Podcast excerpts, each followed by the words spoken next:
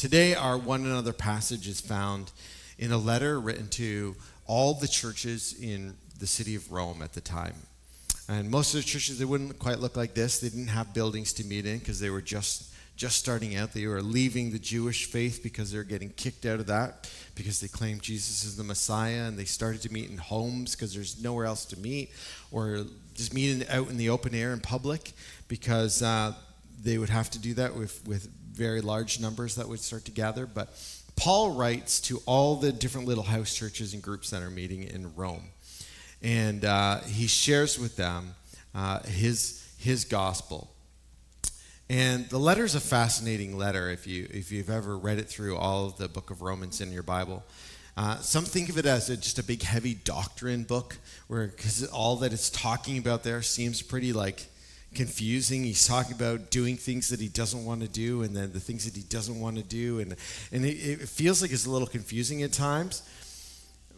But what I, the way I see that book is that it is his his big telling of the gospel, of how we get to know God, how God has reconciled us to Himself.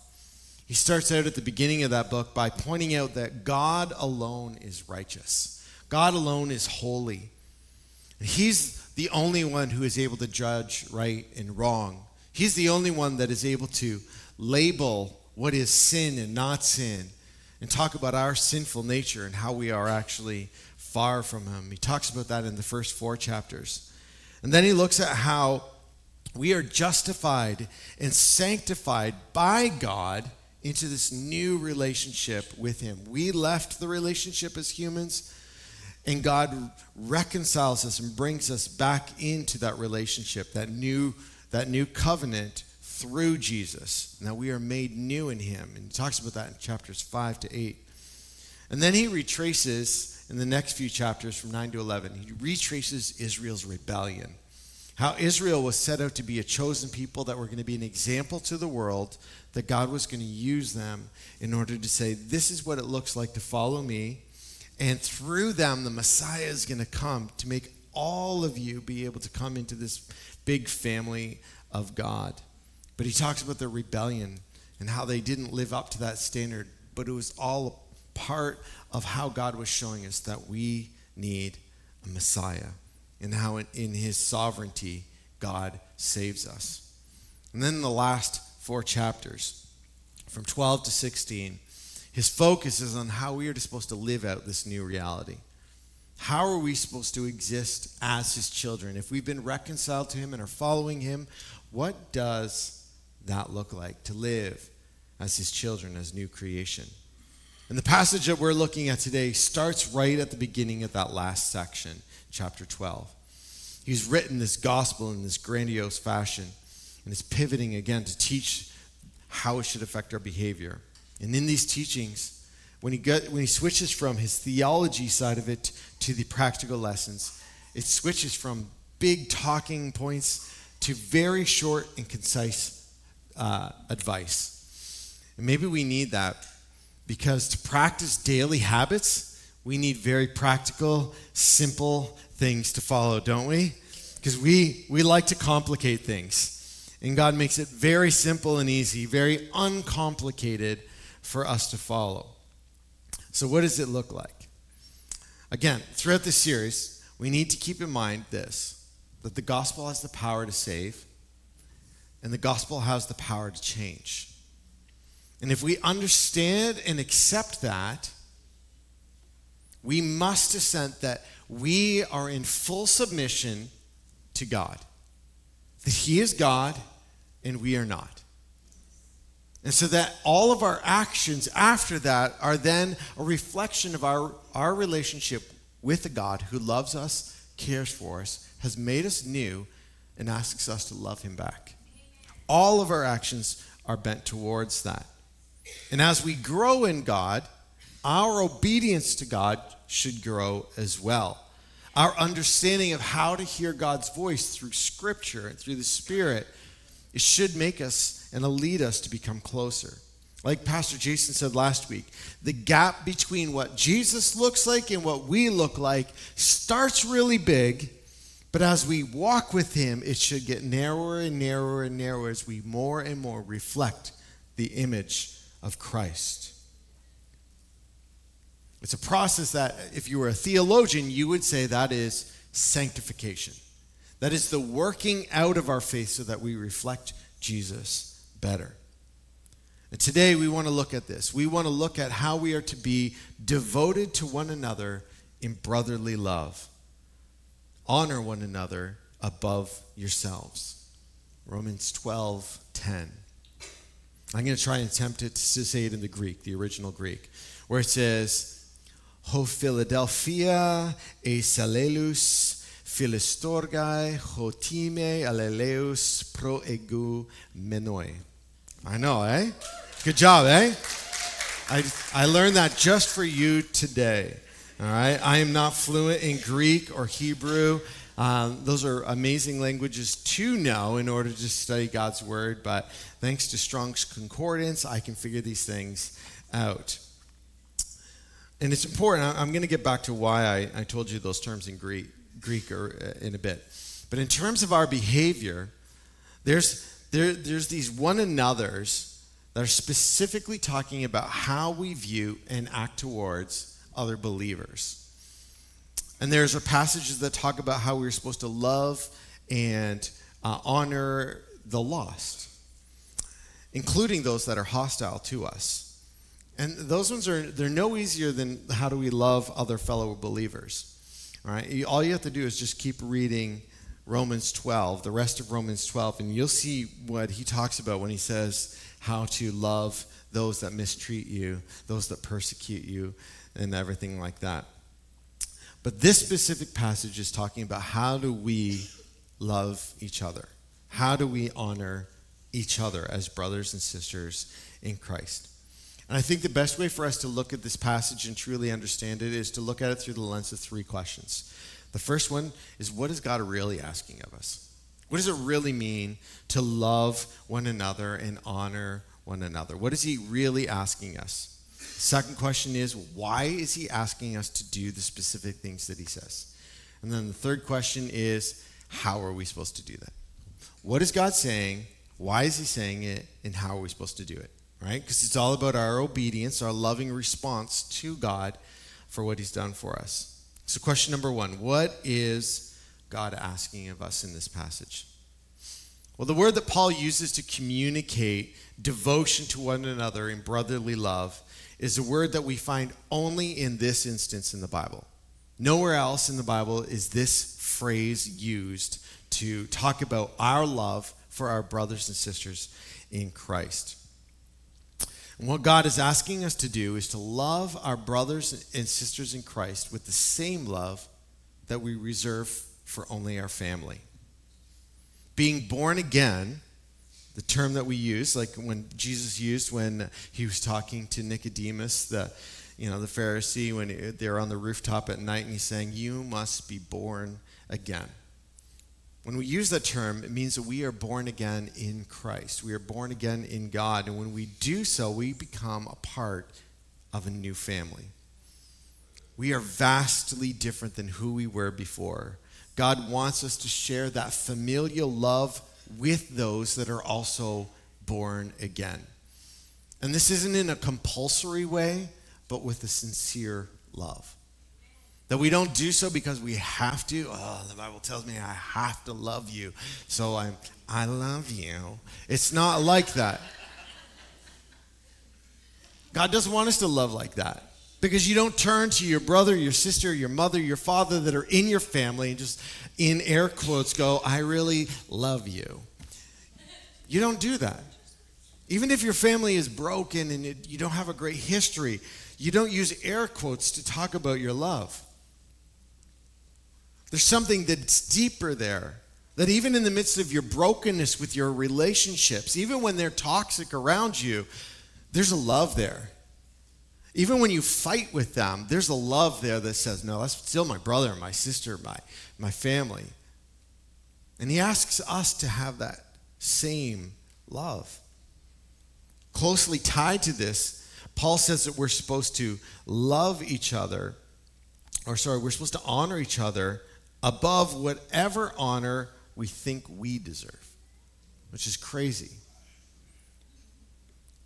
Some versions uh, uh, write it this way to outdo each other with honor.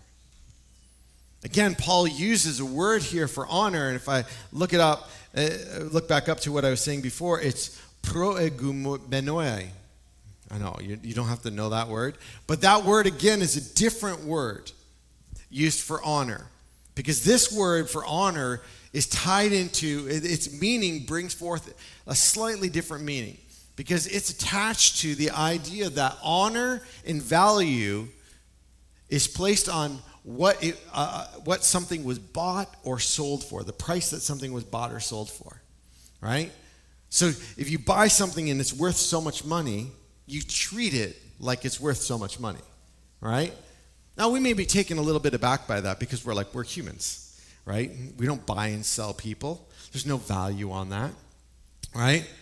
But if we, if we stop and we think about what Christ says for of us, in 1 Corinthians chapter 6, he says that we were bought with a price. And that price is Jesus himself. Think of that. The way you're supposed to honor, and I'm supposed to honor you, and you're supposed to honor each other, and we're all supposed to honor each other as the body of Christ, is to look at each other and say, You were bought with the blood of Jesus. That's the value that you have the value of Christ. And that's the level of honor I'm supposed to give you. The level of honor, the honor we're supposed to have for each other is to see them with the value of Christ. That person who annoys you, who you walk down the other aisle of the church to avoid on a Sunday morning, the person you sit on the opposite side of the sanctuary from because you, you just you need to. That's the person that we're supposed to see and look at and say, they have the value of Christ. That's tough, isn't it? It's hard sometimes to see this and, and believe this and, and then walk it out.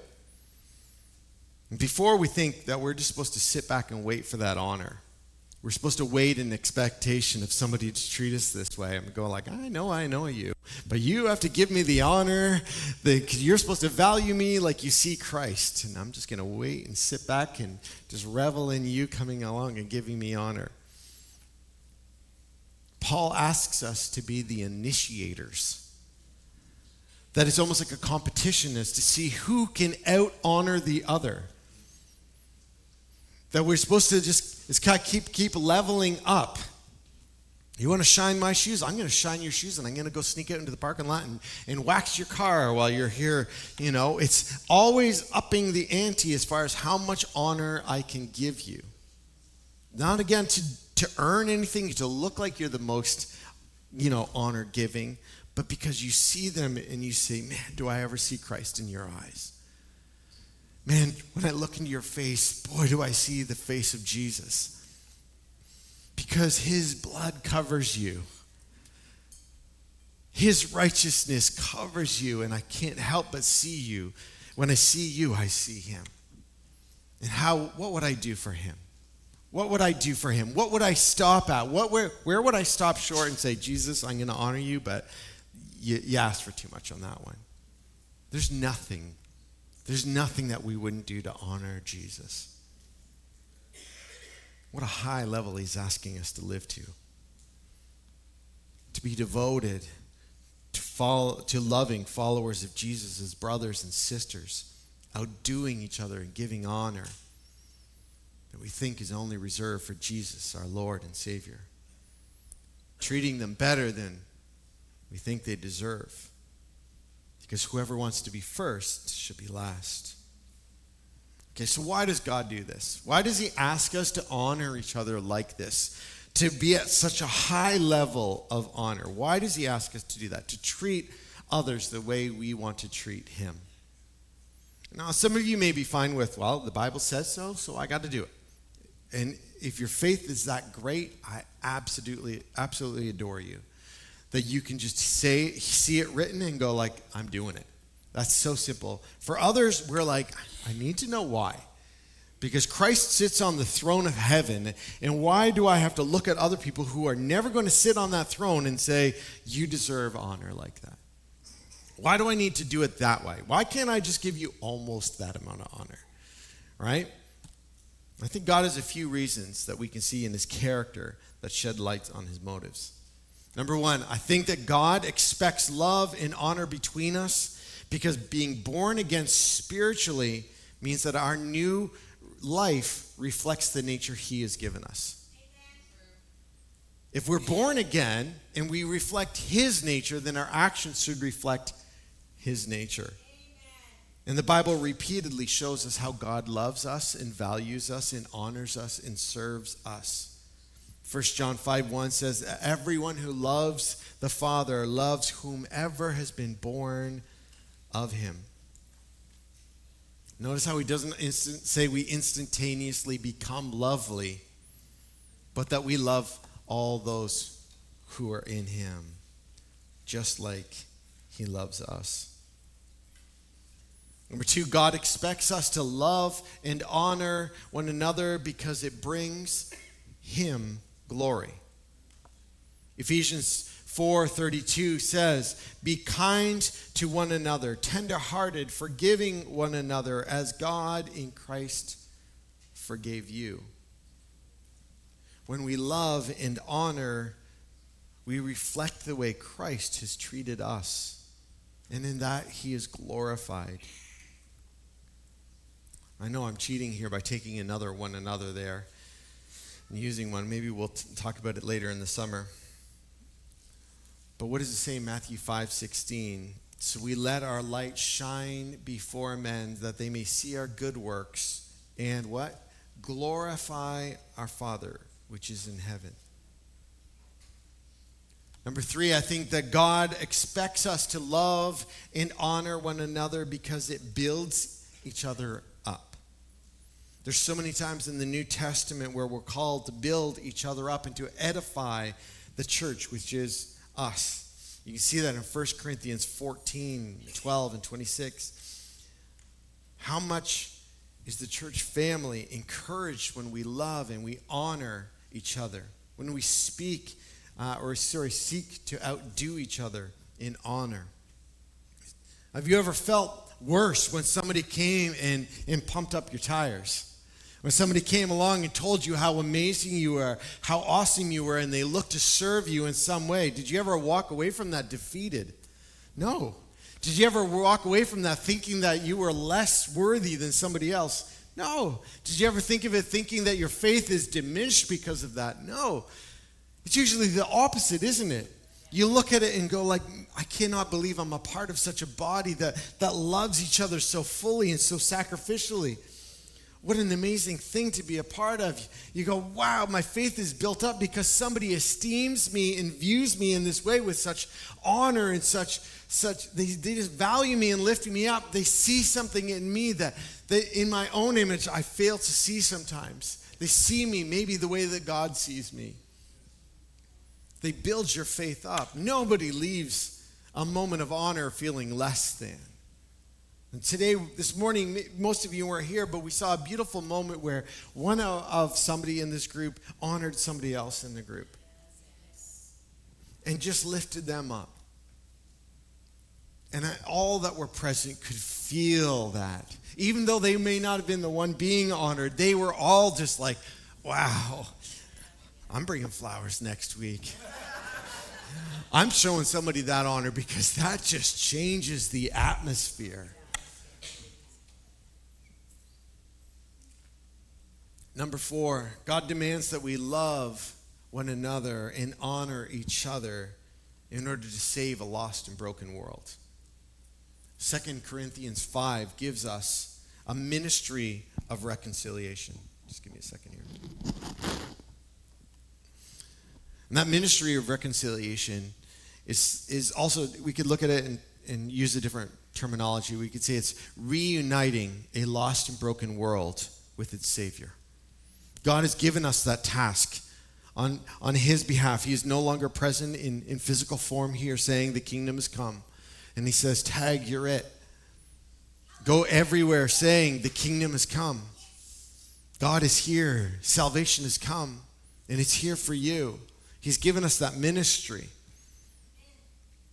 And Jesus told his disciples in John 13 35, what did he say to them? He said that they, meaning the lost, they will know that we are his disciples by our love for one another. It's probably another one I'm stealing from a future week. But God wants us to love and honor one another so that the world looks and sees something completely different than what they're offering.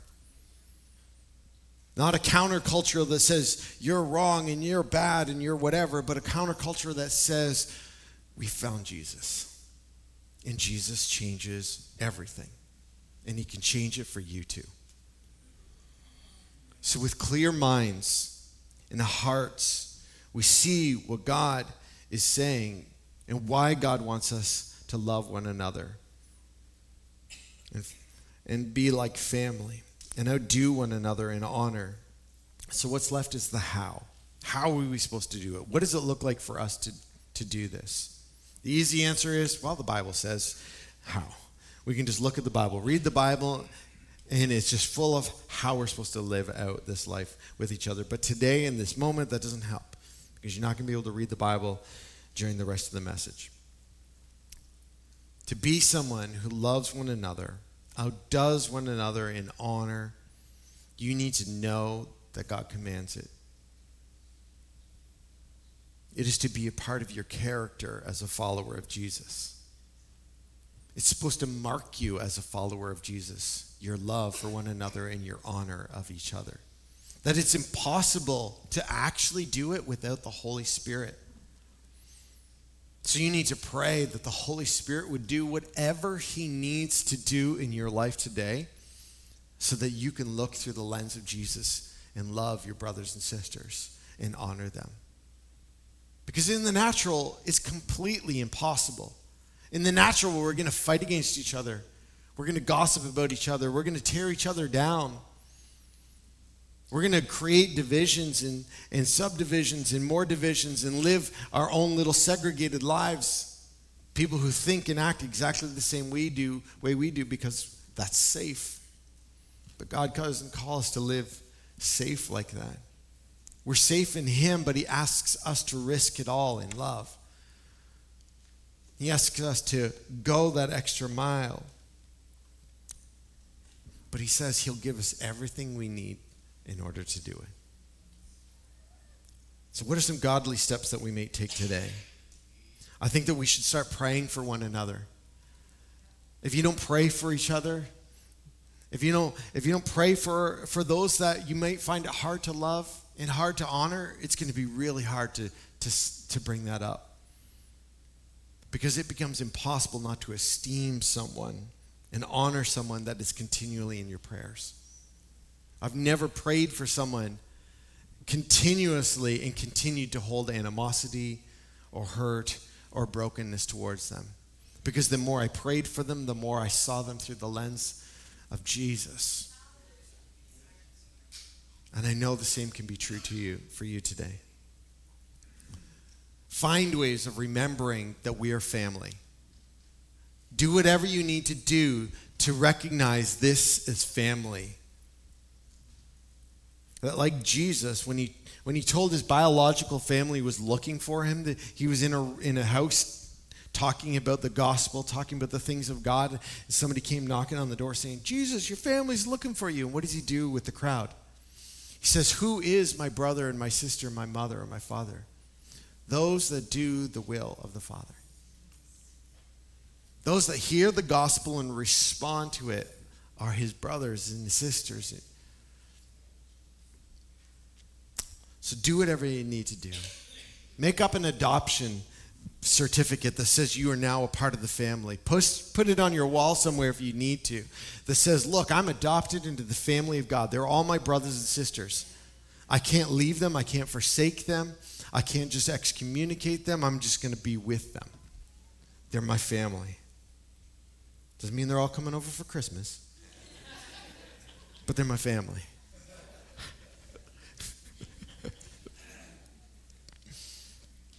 Memorize Bible verses that remind you of the value and place other disciples have, that remind you of the way you're supposed to act towards others. Memorize Corinthians, uh, you know, 1 Corinthians 13, chapter on love. Memorize the portion of scripture on the fruit of the Spirit the love, the joy, the patience, the kindness, the gentleness, self control. I heard that over there. The self control that's needed in order to show love. When the sinful nature in us wants to rise up and say, Well, you can't talk to me that way. And instead, we just, God, I just submit it all to you. I submit it all to you because I would just, I would say the same. I've said snarky responses and I've done the same thing. And so I'm going to choose love in this moment. Check yourself before you wreck yourself. Ephesians 2 4 and 6 says, But God, being rich in mercy, because of the great love with which He loved us, even when we were dead in our trespasses, made us alive together with Christ. By grace you have been saved we are only in the position we are in because of who God is and what He has done. We diminish the work of God when we feel like His grace and His mercy are exclusive to us and how we want it to be lit, played out. That's exactly what we're doing when we fail to extend grace and mercy to those that God Himself has already done so. That's a scary place to be when we fail to see the significance of thinking that we know better than God who deserves grace, mercy, love, and honor. I understand you may not have had the best home life. Your, your family, it may not have shown love the way it seems like we're talking about today. You may go like, man, I did not see that type of love in my house. I did not grow up with that. And I'm so sorry. I'm so sorry that you didn't have that. Not all of us have grown up with a godly example of what it looks like to love. But guess what? You've got a family here. You've got a family that is going to express love imperfectly, but passionately trying to move forward, closing the gap of what it looks, what it looks like to be, be like Jesus. We're going to work through this together.